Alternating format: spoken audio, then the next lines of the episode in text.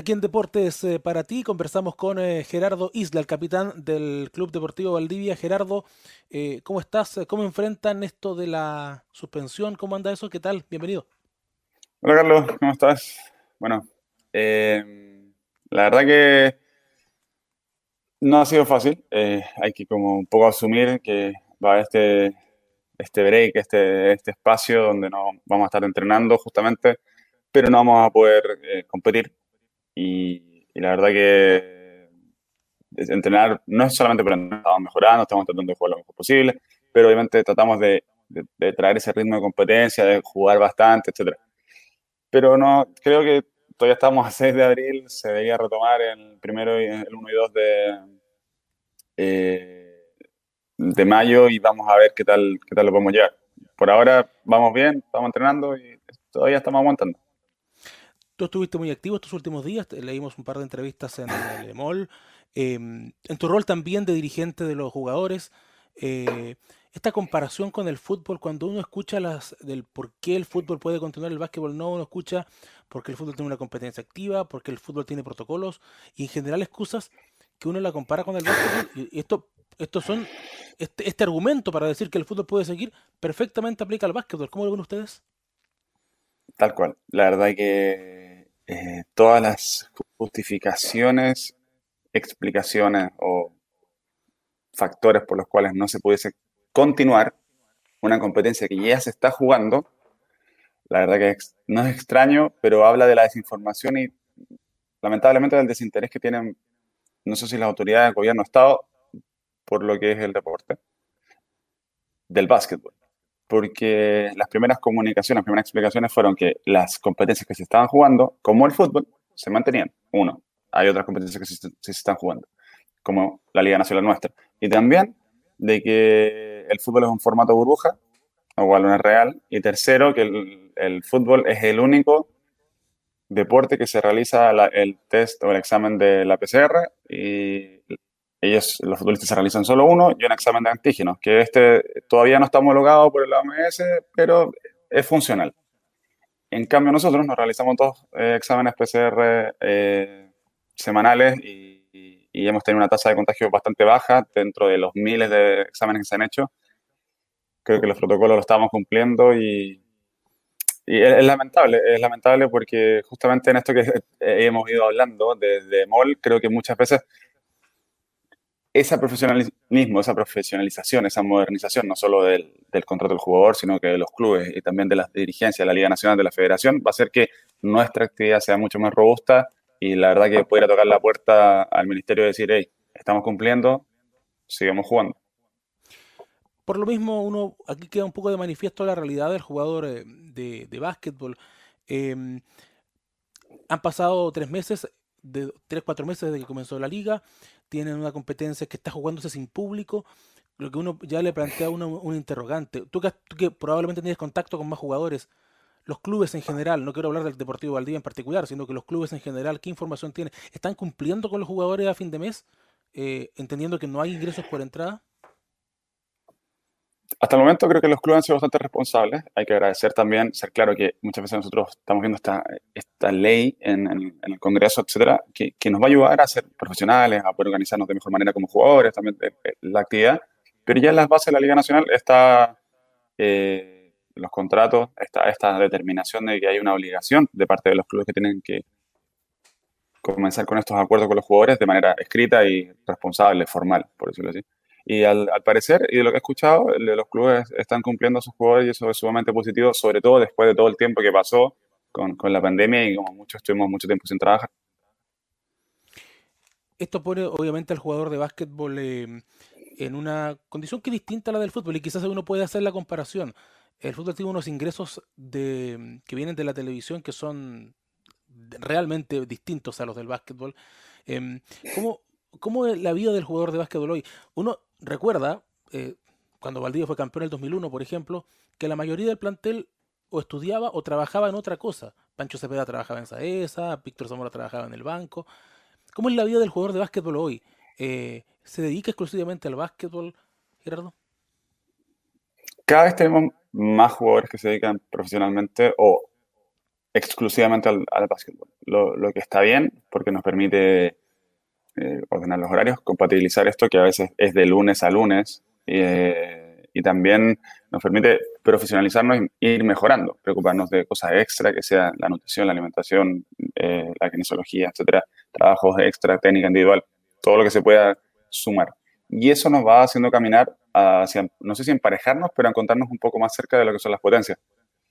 Eh, dicho eso, creo que, bueno, algunos tenemos emprendimientos, somos varios.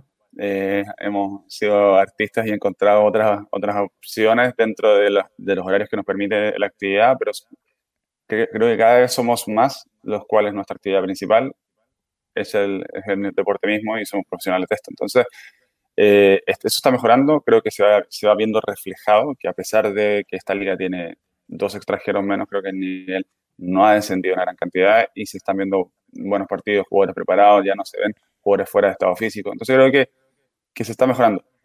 Eh, obviamente los montos son distintos a lo que es el fútbol, pero, pero esta es una actividad profesional que, que da para muchos para mantenerse, para que sea su primera, su primera fuente de ingresos y, y que en algún día ojalá nos acerquemos en un poquito hacia el fútbol en, en temas de, de televisación y de, de difusión.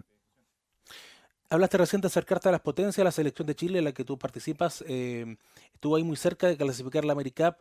El, el triunfo de Colombia sobre Argentina probablemente no estaba presupuestado, pero también quizás en el viaje a Argentina de la selección de Chile, cuando se jugó con una, un equipo argentino más diezmado, eh, quizás haber tenido el plantel completo habría significado poder eh, sí. lograr ese triunfo que se necesitaba. ¿Cómo, ¿Con qué sensación se quedaron ustedes después de eso? Eh, fue una sensación de, de que estamos avanzando, pero de, obviamente que estamos, no estábamos completamente contentos, porque la verdad, muchos de los que estamos ahí llevamos bastante tiempo intentando pegar un, no sé si un zarpazo, pero pegar un, robar un partido a alguien que, que esté arriba, de los que son de los cuatro mejores de, de, de Sudamérica. Y personalmente, obviamente, es mi sueño. Ese es mi sueño, ganarle a Uruguay o Venezuela. Sé que Argentina y Brasil van a ser siempre más complicados, pero creo que, que la generación que está, los jugadores que, que nos están sumando mucho, creo que una de las mejores generaciones que yo he visto, de, de, llevo viendo no tanto tiempo básquetbol, pero de lo que he visto, eh, con los chicos que ya están tomando, las, son los titulares, son los que juegan más, son los, los que tienen, son los llamados a hacer un poco, a tomar esas de, decisiones y a llevar un poco el, el tren de la selección. Eh, creo que están en un muy buen momento, están todos creciendo y eh, abocándose y enfocándose en en sus clubes y en una competencia casi siempre más competitiva que la nuestra. Entonces yo creo que, que se vienen buenos campeonatos, buenos torneos, quedamos cortos, es lamentable, eh, fue duro no haber podido entrar a la AmeriCup y ir a jugar ahora al repechaje para no bajar a la segunda a la, a la zona B de Sudamérica. Oye, Papita, eh, te voy a, voy a hacer un paréntesis del básquetbol. Ustedes hace algunos años atrás jugaban en la selección de Chile cuando iniciaban la eliminatoria anterior en Osorno, uh-huh. y uno de los jugadores de ese plantel era Sammis Reyes. Eh, no sé, ustedes, los jugadores de básquetbol, tienen contacto con él. Él está tratando de entrar a la N F L, se cambió de deporte. ¿Cómo? No sé si tienen contacto con él eh, regularmente los que los jugadores. Un poco, con, con, conversamos con él, hablamos bastante cosas. Yo siempre los, nos saludamos, no, no es que sea su amigo ni tenga algún contacto, pero nos saludamos. Creo que eh, hizo un cambio. Él se quería quedar en Estados Unidos, en lo que recuerdo. Obviamente se vio que ligas no iba a tener. Y encontró una posibilidad en el fútbol americano de, de, de dedicarse, de encontrar este... un tipo increíblemente profesional y dedicado. Entonces, que hay un espacio. No me voy a meter si en la N F L es tanto talento o no. Pero me parece que son posiciones mucho más específicas y hay que tener un físico excepcional y con, con la determinación y lo planificado y, y estructurado que es Sammis. Hace unos días atrás, en sus test físicos, creo que todo el mundo quedó sorprendido. Desde los mejores atletas que están en este draft de este año, supuestamente, no son superiores a Sammis. Entonces, de qué hablar, ojalá la haya súper bien. Eh, creo que, que es una oportunidad única y ojalá que alguien le dé ese espacio para, para probarse. Yo creo que el tipo en ganas y, y actitud y responsabilidad no saca. Ya, cierro paréntesis del fútbol americano. Te lleva a Valdivia, al Coliseo Municipal y a lo que ha sido este inicio de, de competencia. ¿Con qué sensación te quedas con, esta, con este parón de ahora? Eh, por, eh, part- los partidos que se pierden con Temuco, que les costaron a lo mejor la Copa Chile e incluso lo tienen muy complicado ahora. ¿Con qué sensación se quedan de lo que han jugado hasta ahora en el campeonato de la Liga Nacional? Eh, sí, la verdad es que Temuco siempre nos, nos ha ido complicando y, y tal cual, como tú dices, Carlos, creo que no haber clasificado la Copa Chile en gran parte fue haber perdido ese partido.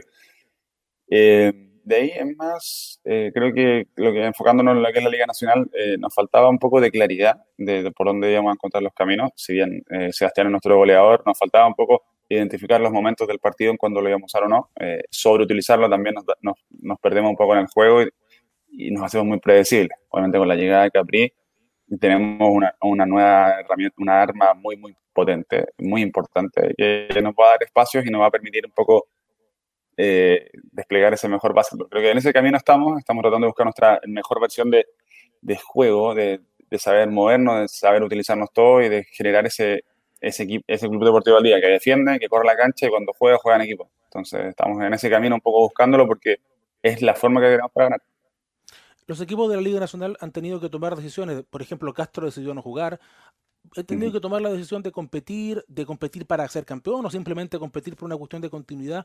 Cuando uno mira a Valdivia que cambia el extranjero y trae a Capri Alston, yo entendería que más allá del deseo de los jugadores siempre de pelear el título, el club también pone un esfuerzo, que me imagino económico es importante, para decir este equipo va a pelear por el título, porque hacemos el esfuerzo de traer un extranjero que viene y que fue el mejor extranjero de la liga y que, y que probablemente sea determinante.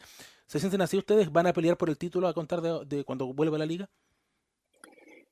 Estar en el C D E, el Club Deportivo Valdivia, siempre, siempre es una responsabilidad estar en los equipos animadores, de los equipos importantes y finalmente también dentro de los equipos que, que van a pelear el título. Eh, desde que estaba acá hemos tenido esa chapa, hemos, el, el club también hace los esfuerzos necesarios, eh, creo que los están siendo responsables, han hecho un esfuerzo y estamos tratando y no le hacemos, por decirlo así, el quite a esta responsabilidad y a, y a entender que es el Deportivo Valdivia tiene que estar arriba, no, no estamos apostando a cómo vamos a estar, más o menos qué es lo que vamos a hacer, sino que sabemos que tenemos que mejorar ese tres tres que tenemos en este momento, empezar a ganar partidos, tratar de meternos más arriba en la tabla, con todos estos ajustes que tiene la Liga Nacional, y llegar lo mejor preparado posible y, y jugando bien a los playoffs. Lo último, papita, jugar sin público, ¿cómo, cómo ha sido? Porque, bueno, hay... hay... a lo mejor incluso hay ciudades en las que en Chile se juega sin público normalmente, o, o, o, o cerca de eso, y, y donde hay gimnasio donde realmente es complicado a veces eh, llenarlo, pero el Coliseo no es así. Eh, y en general los equipos en los que tú has estado no es así, tú estuviste en Osorno, eh, tú estuviste en Concepción, en general no es así. Eh, ¿Cómo es jugar sin público? Es extraño, la verdad que en un principio... Eh... Bueno, mi primer partido sin público no fue acá, entonces la verdad es que no estaba tan concentrado en el momento de, de, de, del público, fue en Argentina. Entonces, para mí ese día el partido, no, el que más preocupado estaba, estaba en el juego.